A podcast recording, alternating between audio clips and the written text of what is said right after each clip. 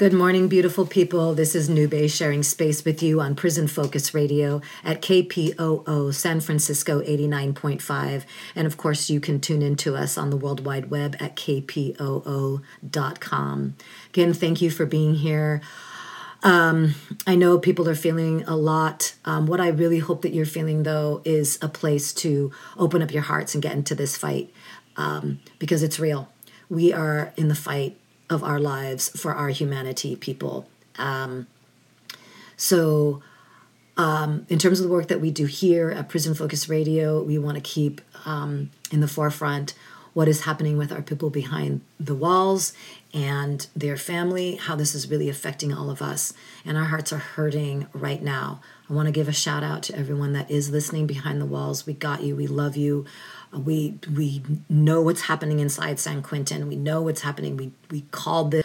Um, we know better. We know that you are people that we love. We know that you are people that love, and uh, we are going to do everything that we can out here to keep the spotlight on what's happening and the just gross negligence of our our officials, our elected leaders, um, and also we're going to have to understand. We're going to have to start embracing people that we um, have also a lot of ignorance about here out here about what this country is based on. We there's no mistake as to why we are here when you found a country on slavery, genocide, land theft, and rape. And in order to uphold slavery, it was incredibly violent. And now I'm going to say, and you all heard this before, that modern day slavery is taking place within our prisons. And here's the reason why. The 13th Amendment of the U.S. Constitution says, which is supposed to be the abolition of slavery, says, neither slavery nor involuntary servitude, except as a punishment for crime, whereof the party shall have been duly convicted, shall exist within the United States or any place subject to their jurisdiction. I am encouraging all of you, as hard as it is, please face the fact that slavery was never abolished. And what you are seeing on the streets in my view, is um, a, a complete now intolerance for any of the vestiges of slavery that are taking place. Police violence is exactly what is needed in order to uphold this system. Um, some people are calling it racialized or racial capitalism. I just call it vestiges of slavery. We are addicted to slavery. We are addicted to slave labor. We are addicted to cheap and free labor and all that comes with it. We are now addicted to the exploitation and subjugation of groups of people black, brown, poor, women. This Constitution and its founding is uh, the, the Constitution is a weapon used against the people who are anything other than white, male land owning uh, rich uh, males. Um, so we are in this fight together, people. So open up your hearts. Let's show that radical love and um, and find your place to get on board. Uh, we we can't sit back, and there are many many things to do. Mostly, what people are calling for is to find an organization to get involved in, um, and also educate yourself because you're not going to get educated educated by the system. They're going to try to keep you as ignorant and as docile and as complacent as possible. So get together with your peeps people and um uh, yeah and get on board for the fight for our humanity Okay, with that said, I just want you to know that we are going to be hearing the voices of uh, people from the inside and also some of their family members. Um, so, thank you so much for joining me again this morning, and uh, we're going to go ahead and get started. Okay, folks, I want to thank you for joining us. If you have just joined us, I want you to know that I have Makini Iyapo here. Um, she is a sister, she is a wife of um, her husband that has been that is still incarcerated or what I call caged for the last 45 years. Um, and she's going to be speaking with us today, um, together with we have Lorenzo Benton, who is with us today as well, and um, who just returned to us very recently after being um, caged for 44 years. So, Makini, we're going to go ahead and start with you. And I know that um, we are going, you're going to be introducing the uh, recorded piece that your um, that your husband Yafeo did a little while back in uh, 2019. Introduce yourself a little bit. Tell us a little bit about yourself, and then about Yafeo and what it is that we're going to hear. Okay, perfect. Greetings, everyone. My name is Makini Iyapo, um, and my husband has been down for 45 years. Um, and he has been, he was in SHU, I think, for 30 years. And so the piece that we're going to listen to is um, an example of some, some statistics on just the people that everyone didn't survive the long term indefinite SHU term. So this is just a number of, you know, I think how many people started off um, when they started the whole, when they did the indefinite SHU and how many people um, survived it. And so, you know, a lot of people did not survive it. Some people went crazy. Some people committed suicide.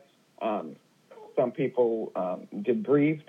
And so this is just his way of just kind of sharing um, what he felt was important for people to know that, you know, that they, they, endured a great deal of, um, there's not even words for the atrocities that they were subjected to. Um, so um, he just wanted to get that out there, and so I'm just kind of giving a little backstory on what this piece means and how important it is to, to him.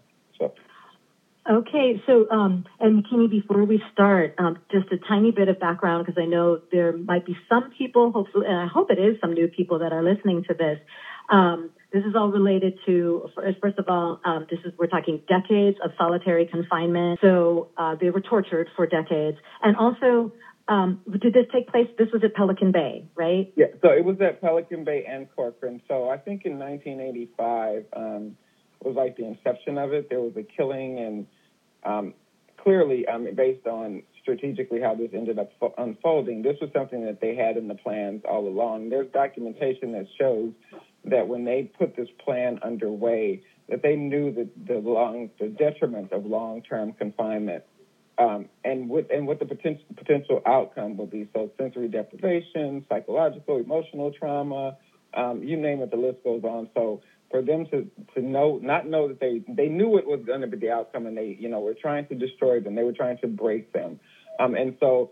A lot of people think, oh well, you know, when they say Pelican Bay or Corcoran, they must have, have done something to be there. They did there based on their beliefs and what they thought they might potentially do. They called them the worst of the worst, and they treated them worse than we would treat any dog, any terrorist, anything. So um, what they endured was, I mean, we could go on and on with the stories. I mean, right. they it, it, was just horrific. Um, and, and and like I said, you know, I think what we need to walk away from this is everybody did not survive. Um, they were housed in these cells that you know, and now we're looking at like you know, a lot of them are coming out and they have medical conditions that could be associated with the lead paint and other things. Um, but they were imagine being housed like not 23 hours, more than that, because what they called a yard was a concrete square with a um, screen um, top. So they didn't get any sunlight. They didn't leave their cells for anything except for, I guess, occasionally they went to showers, um, maybe some legal, but they didn't have any, you know, no interaction, no touching if they had visits. And I mean, you know, so they took them from Northern California up to the Oregon border. I mean, it was a terrible drive. It was very expensive. The flights were in, very expensive. So just trying to maintain family connection and harmony was near, nearly impossible. And then what they endured, I mean, and just the feeling of not having any hope. I mean, what they did to them was unprecedented. Like, I mean, they just created – um, a situation where they were not able to get out of SHU. So when they couldn't get out of SHU, they couldn't program. If you can't program, you can't parole. If you can't parole, you can't go home. So within that, you know, it's like either you debrief or die. And so now they're finding out even that some of the things that they're using, like the 1030s, um, to say that people debrief, they are not um, equating with what the um, the CDC is saying people said. So they're listening to the recordings and comparing it with the trans um, transcribed report, and they're not matching. So they mm. know that this is just uncorroborated um, information. There's things that they have manufactured, and that's all coming out. But the damage has been done, and I think, you know, some people have kind of moved on, but some people have not. I mean, you know, So I think, you know, hopefully that kind of gives people a little story on what they did to them and how it just went untold. And so the agreement, after they did, I don't know, their third hunger strike, um, and they came up with the agreement to end hostilities, um, finally, I think that enough um, notice and attention was paid by the public that they knew that they were going to have to do something. But we also want to acknowledge that people lost their lives during this hunger strike because it, it, it not only was it in California, it went across the nation. Um, some people went 56 days. Lorenzo, how long did you go? 59. Lorenzo went 59 days. Imagine that. I mean, so some people just really sacrificed for what they thought could potentially bring, and, and he's one of the fortunate ones. I mean, he continued to be who he was and stand straight, but he, you know, he, he programmed, he did what he had to do, and now he's out. But we still have a lot of them that are in there, and we are trying to shine some light on that and get them, let them all come home. Absolutely. And when we say they, um, I hope people are understanding that the family members went through this too. That's you. You are one of those family members. You're the wife Absolutely. of, and I want people to understand that when they're they're hearing these stories. Thank you so much for that, Makini. So, um, so let's do this, Lorenzo. Um, since uh, do you would you like to weigh in here on anything um, you want to add to that? Well, first off, you know, my, my birth name is Lorenzo, Lorenzo Benton, but to my fellow loved ones, I'm known by Dr. Fierro. Okay. And I'm one of the many people, you know, who did the hunger strike, and I lasted 59 days. And uh, I'd like people to know, I'd like to give thanks to the people who supported us, Mm-hmm. first of all, within the hunger strike, because if it wasn't for that hunger strike, I wouldn't be here right now. And today they're allowing many of us who participated in the hunger strike to finally come home because we was able to prove the myth that them defining us as being the worst of the worst.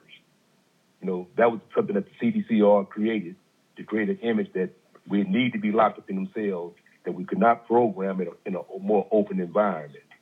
And for many of us, none of us have went back to the SHU since we got out.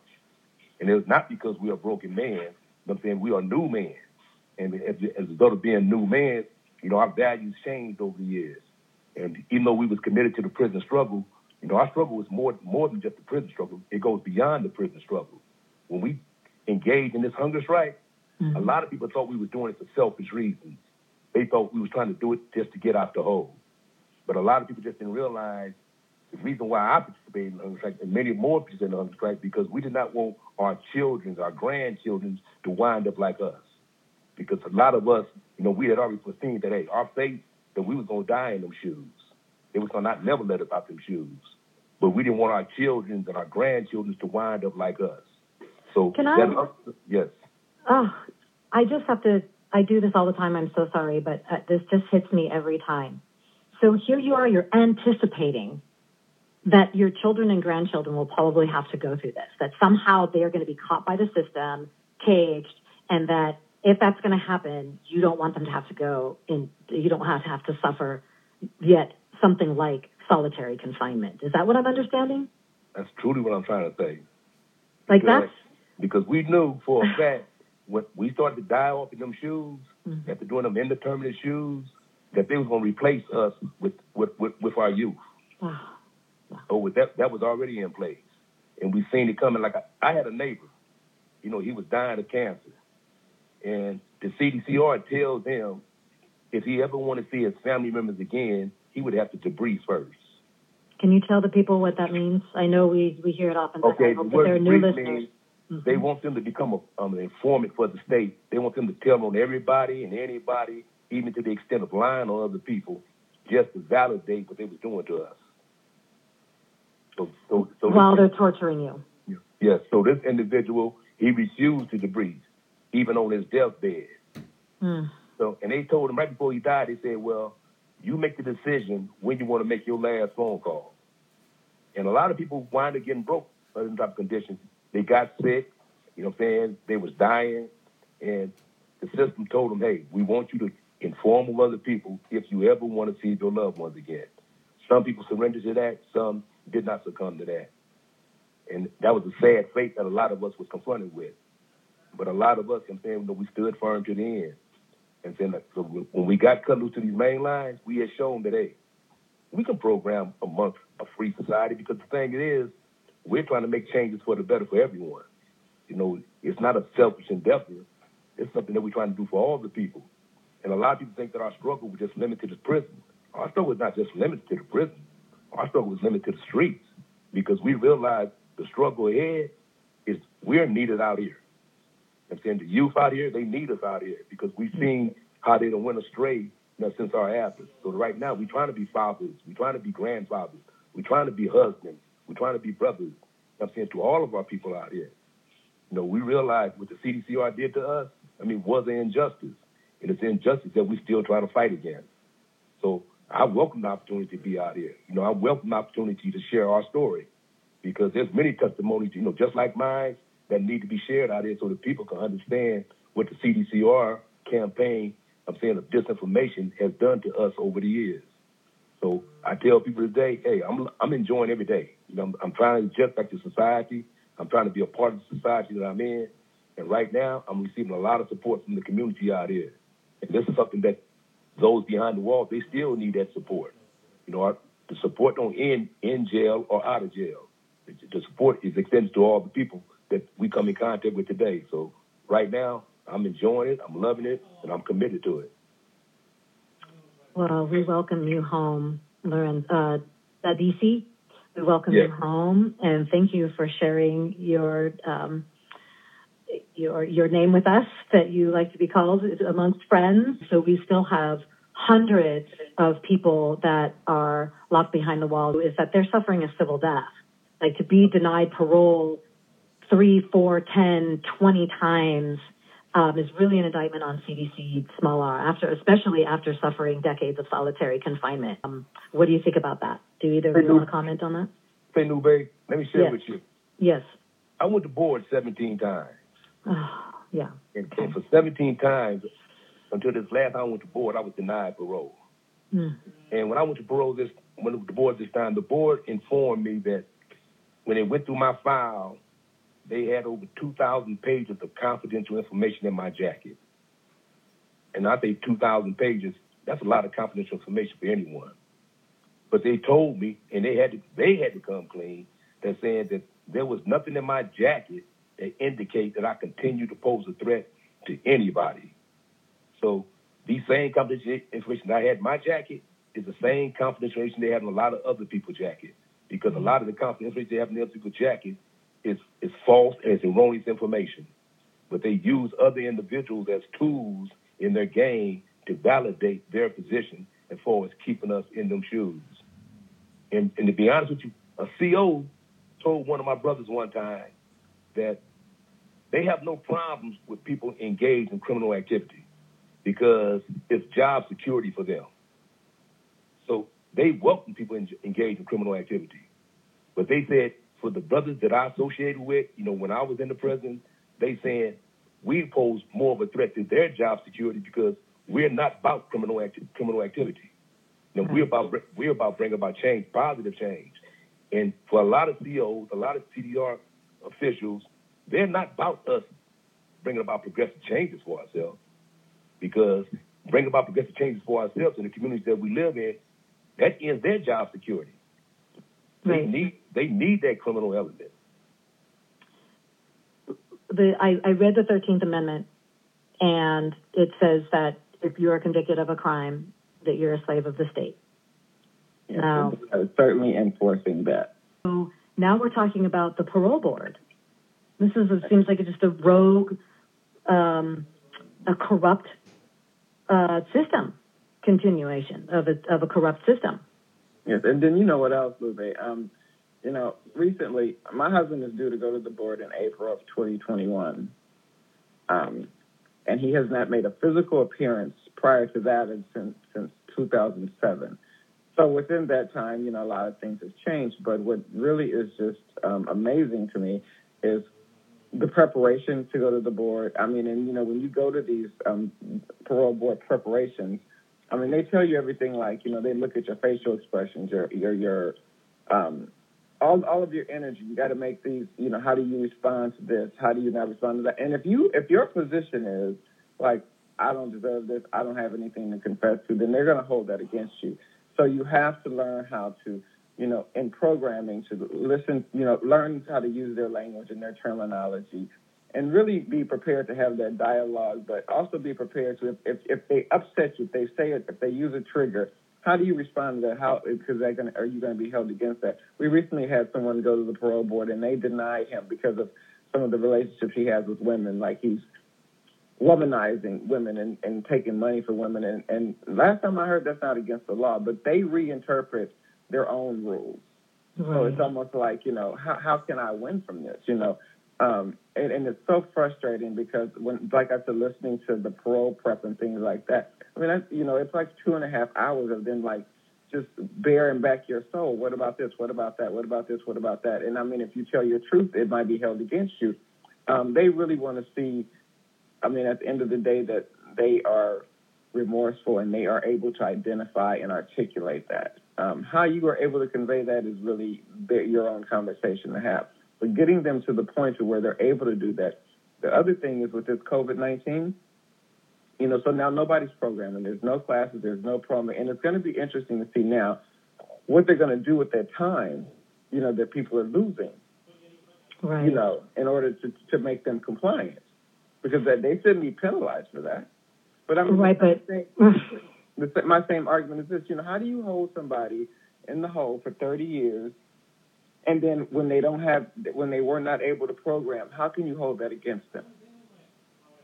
They couldn't go to school. I mean, they had, I guess, some type of correspondence programs and things like that, but they couldn't, you know. So now they have to get creative, like reading books, and that's what I was telling my husband, like reading books and writing book reports and um, reading all you know a variety of different kinds of books, but I still feel like they're in like this stalemate. Like you know, especially if you're in a space where okay, I'm gonna do whatever I have to do to try and get out of there, but now the whole nation has stopped because of this virus. What do you do? How do they how do they cope with that? Right. I mean, the system is not set up. I mean, because you and you, Lorenzo, you, Makini, you, and Loren, uh, DC, you two are coming through a lens of of humanity. You're coming you're speaking from a place of care, right? You, you have this question because these are these are your loved ones. This is yourself, Dadisi. This is, you know, the people that you've left behind, right? I mean, you see them as as human beings. You you know the work that they're doing. You know um, what it really takes for them to be unbroken, regardless of we know there's also some damage, and that's why. And that's that's not what's happening in CDCR. That's that is not happening. That um, it is it is based there. It's dehumanizing. Everything that they're doing is dehumanizing. So. And lastly, um, before you progress, um, yeah. Now, you know, when we first started kind of talking in March, we were concerned about COVID going inside the prisons, you know, reaching that population, because we knew once it got inside there that it would just be an incubator for just, you know, all this. And now, two months later, it's it's running rapid. San Quentin, right. Lancaster, 500 cases. I mean, and it's continuing to go there. And they're not being proactive. They're not doing anything. I mean, you know, the governor said he was going to let out 3,500 people. Right. When you have when when you're 100 when they're when they're 17 percent over population, their capacity. I mean, but they're so willing to hold on, and they you see the thing is, is they know that even if 50,000 of them die in there, that they don't have any rights, and and and, and it's a pandemic, and nobody's going to take ownership of it. They don't care. So uh, for the family members and stuff, we have to get involved hey, what are you guys doing? What are you doing? I mean, they're giving them these masks that they've made, different facilities, you know, they've made them out of old jumpsuits and things like that. But here's the thing we all know that those masks are not N95, so they're really not doing anything.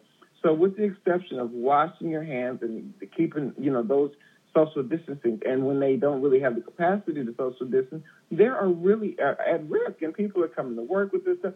It's just a, a vicious cycle of, you know what, we're just kind of waiting for the other shoe to drop, really you know, in the midst of this. So, you know, trying to prepare for parole. I mean, you're not being in a program, and now this virus that is annihilating the whole U.S. is now it's inside the prisons. And who's going to speak for them? Who's going to fight for them? Who's going to? And then the other piece is men are getting like symptoms and stuff.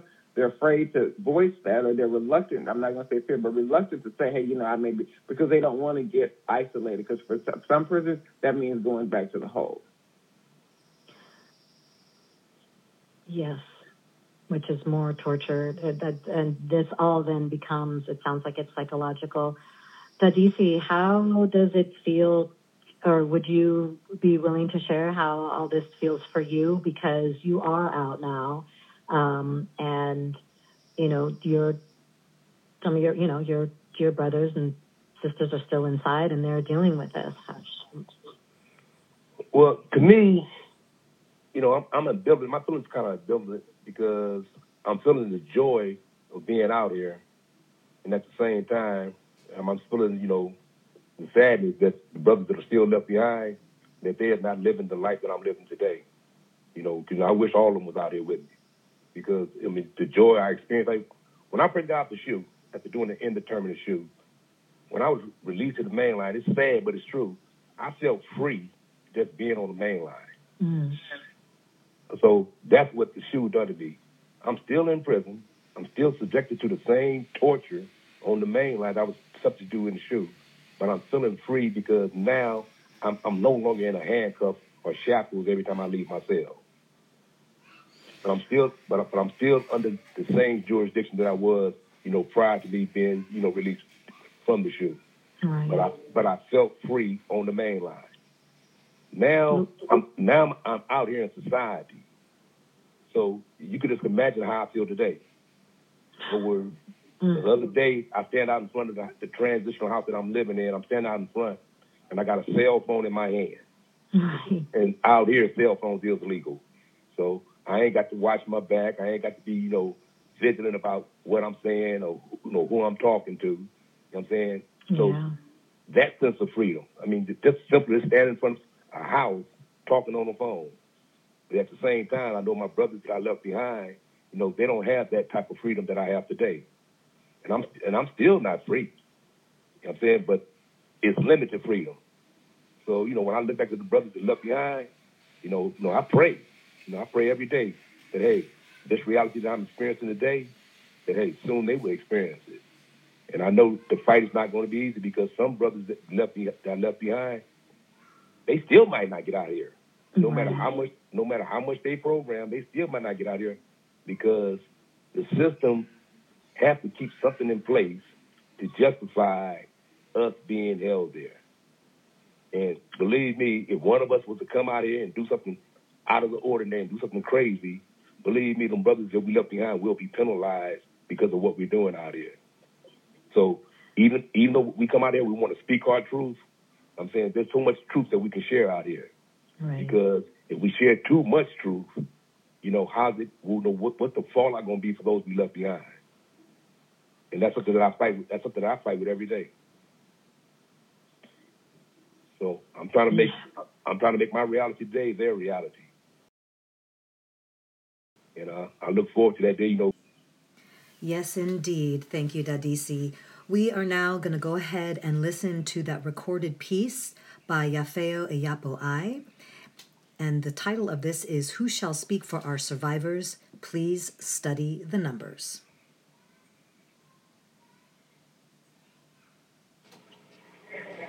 Subject title Who Shall Speak for Our Survivors?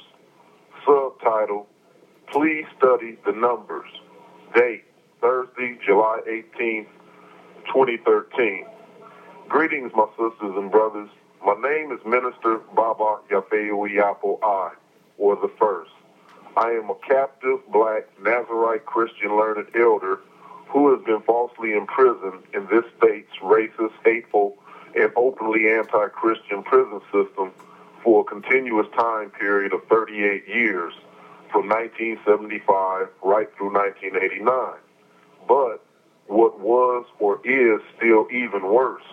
In December of 1989, I was among the first busloads of wholly innocent human beings whom were falsely profiled, targeted, and secretly transferred to the then new PBSP Super Maximum SHU Facility as a part of a once secret state sponsored involuntary human research experiments which were specifically designed to carry out a most evil mad scientist scheme of neo-fascist genocide, population control, and domestic torture operations.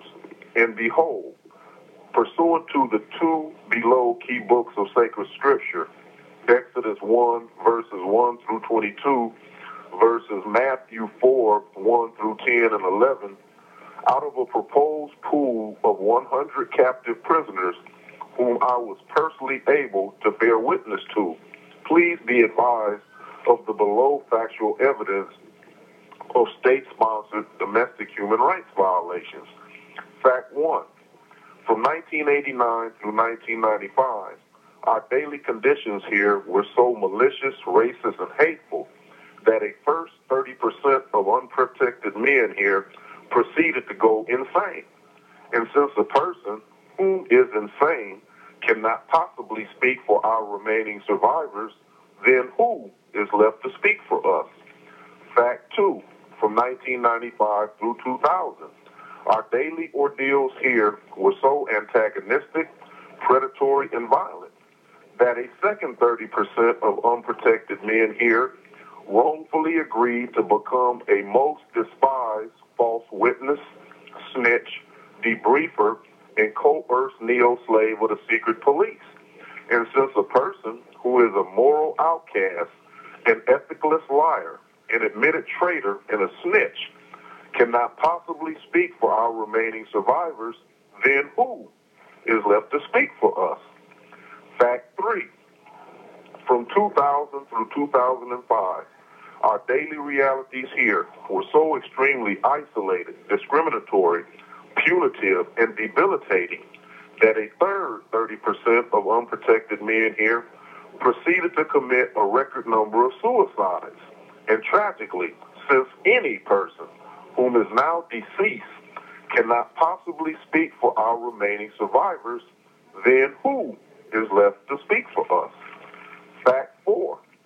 Based on my math-based evaluation, 30 plus 30 plus 30 would equal 90%, which means if you were able to agree with the above historical facts, then behold, is it not true that between 2005 through 2013, there remains a small pool of still captive human survivors of state-sponsored torture whom are blessed to be still alive, still sane, still courageous, and still committed enough to help draw, write, speak, and teach the true reality-based human horror stories of our past 23 plus years of state-sponsored genocide, population control, torture, and other domestic human rights violations.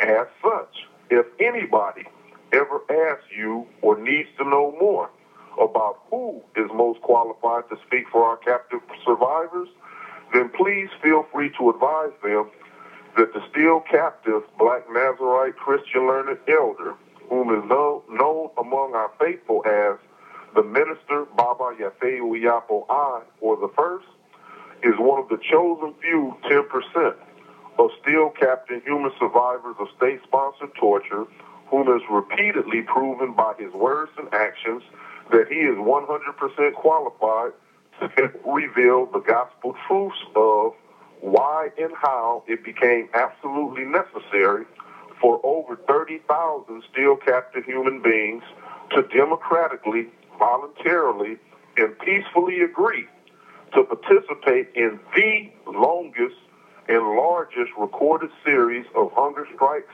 work stoppages, and refuses to attend school or other programs ever to be reported in the state of California as well as across America as a whole.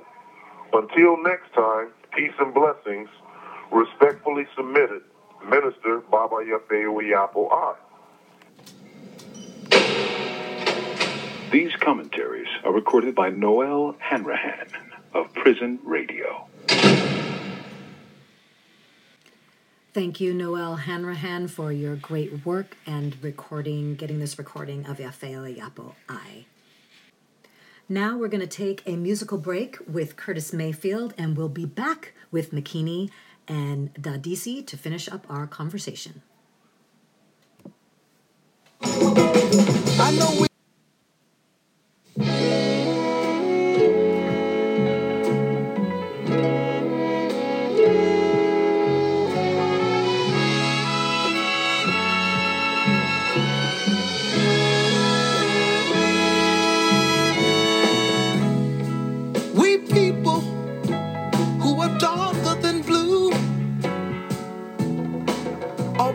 stand around this town and let what others say come true.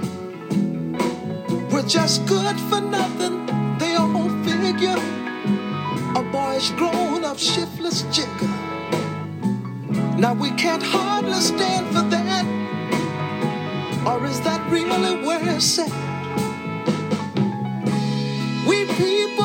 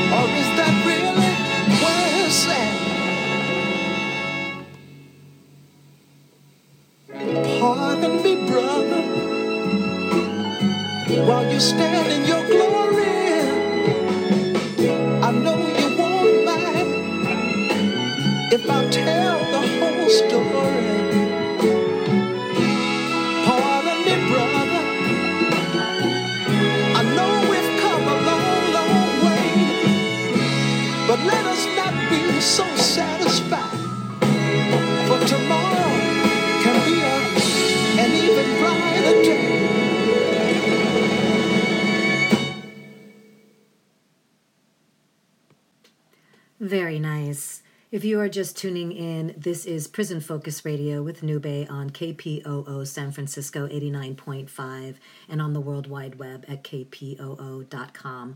I have been in conversation with Makini Iyapo, who is the wife of Yafeo Iyapo.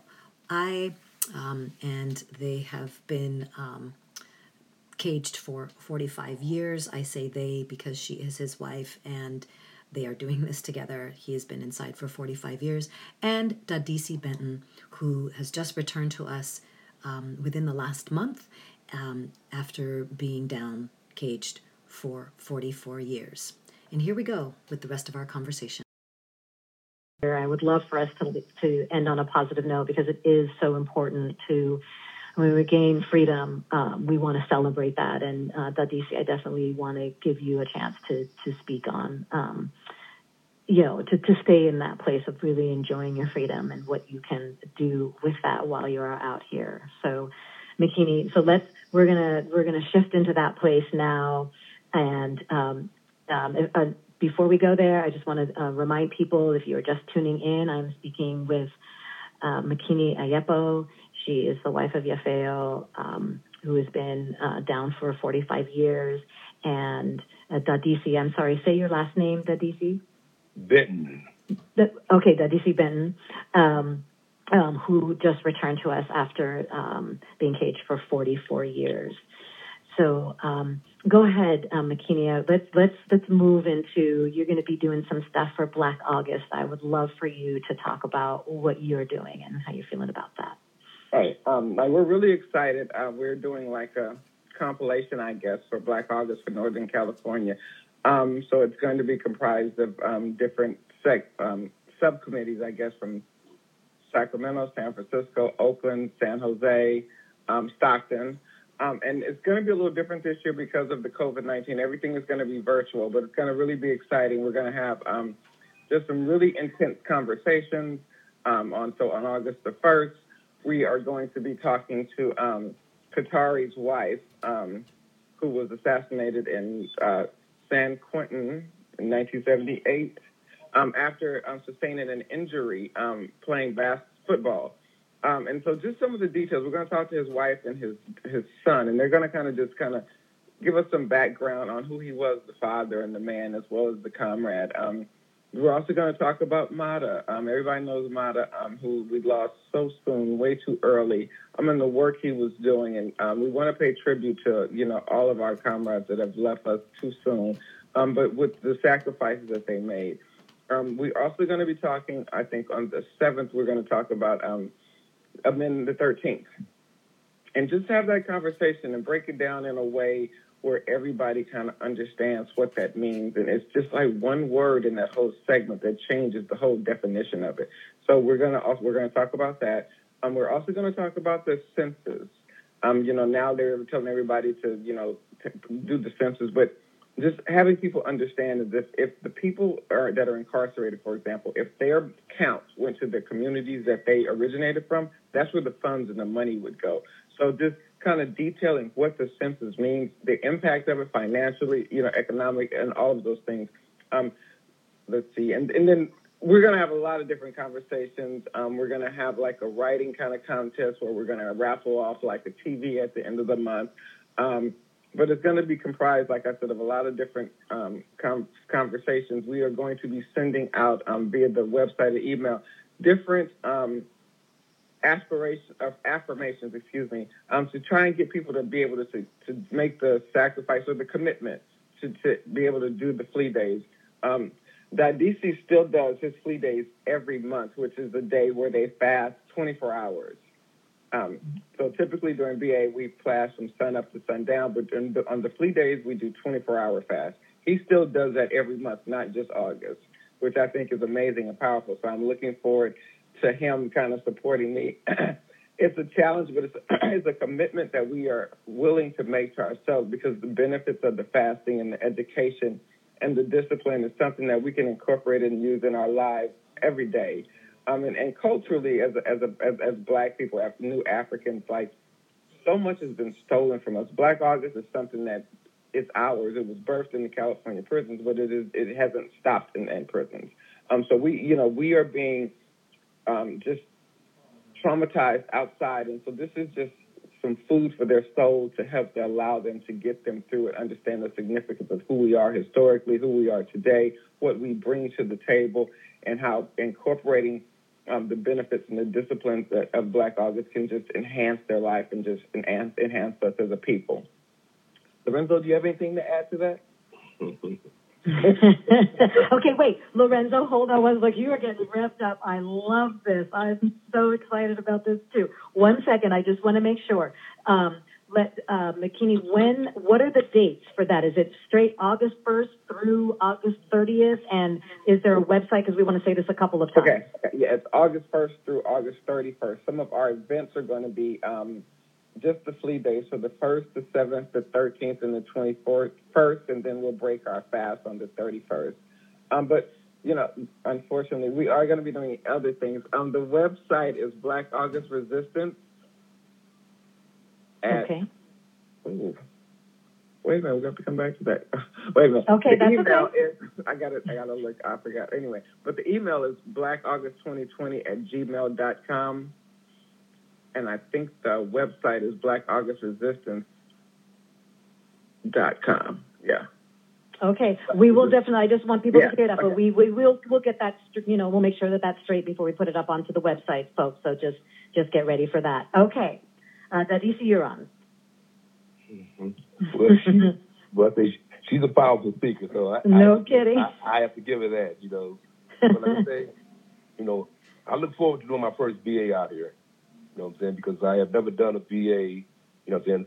I've been doing it since 1979, Okay. and and I'll be telling a lot of people today that the sacrifice that the brothers and sisters made before us is not, is the sacrifice we make today is nowhere comparison to what they what, they sacrificed for us.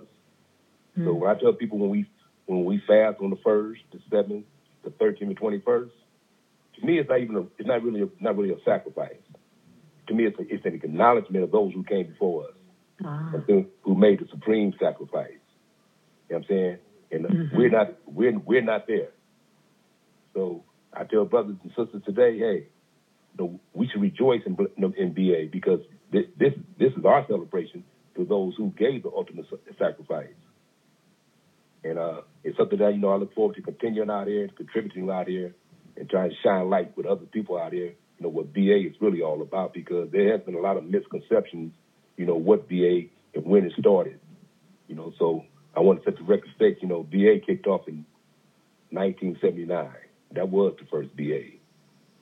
The spirit of BA was way before that, but officially BA kicked off in 1979.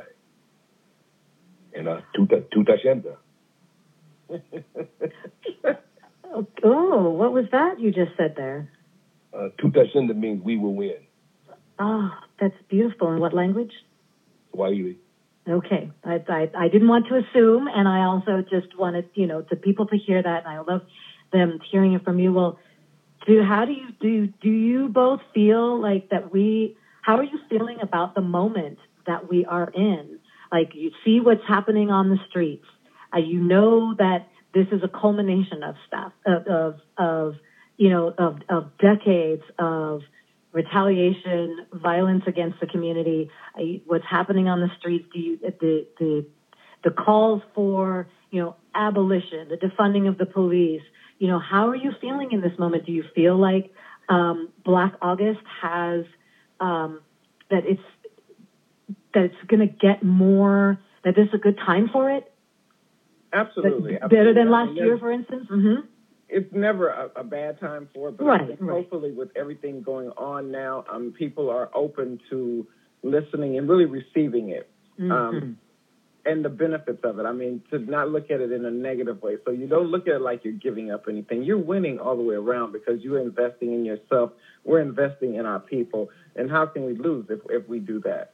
So I think um, we just want to un- everyone to understand, like, you know, there's a, you know, when, for example, when CDC acknowledges they're saying like we're trying to inspire um, killings of guards, it has nothing to do with them. It ain't got nothing to do with them. It's all about us what they've taken from us, from us commemorating um, the, our brothers and sisters um, that have, you know, sacrificed their lives. And I mean, countless sacrifices that we will never, ever be able to repay them and that are no longer here, but they were doing the work till they couldn't do the work anymore. I mean, Mata left here doing the work. I mean, like, we were planning from another for another comrade's passing. We were planning, and instead of coming to do um, a, a, a, celebration or a, a homegoing for another brother. We came from others. It was just out of nowhere. Adama left here doing the work. I mean, and I mean just countless visits. You know, just overextending herself in ways that nobody can begin to understand.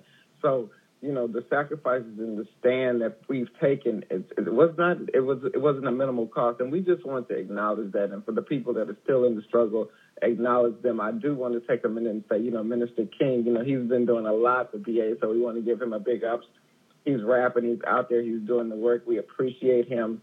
Um, and, you know, he's coming from a different perspective, you know, different energy, different age group. But we acknowledge him and we appreciate the work he's doing. And hopefully we want to bring young people in. It's not limited to any age group. Everything we bring in terms of just the education and the investments like reading the books and doing the studying and stuff. I mean, that's something we should be doing anyway. You know, they always said if they wanted black people to know something, they put it in a book. Well, we've changed that. You know, we have just some of the most amazing scholars in and outside of those walls. And we don't have to validate anything to them, but this is for our own benefit and our own growth. And it's not about them. It's about us, and it's about us extending and loving each other and doing it in a way that's powerful. Because make no mistake, they know the power that we bring as a people. Otherwise, they wouldn't be working so hard to destroy us. So the time right now couldn't be better. Agreed and beautifully well said. Thank you so much for that. Uh, DC, did you want to add anything before we? Before we close out, I look forward to uh, doing this again.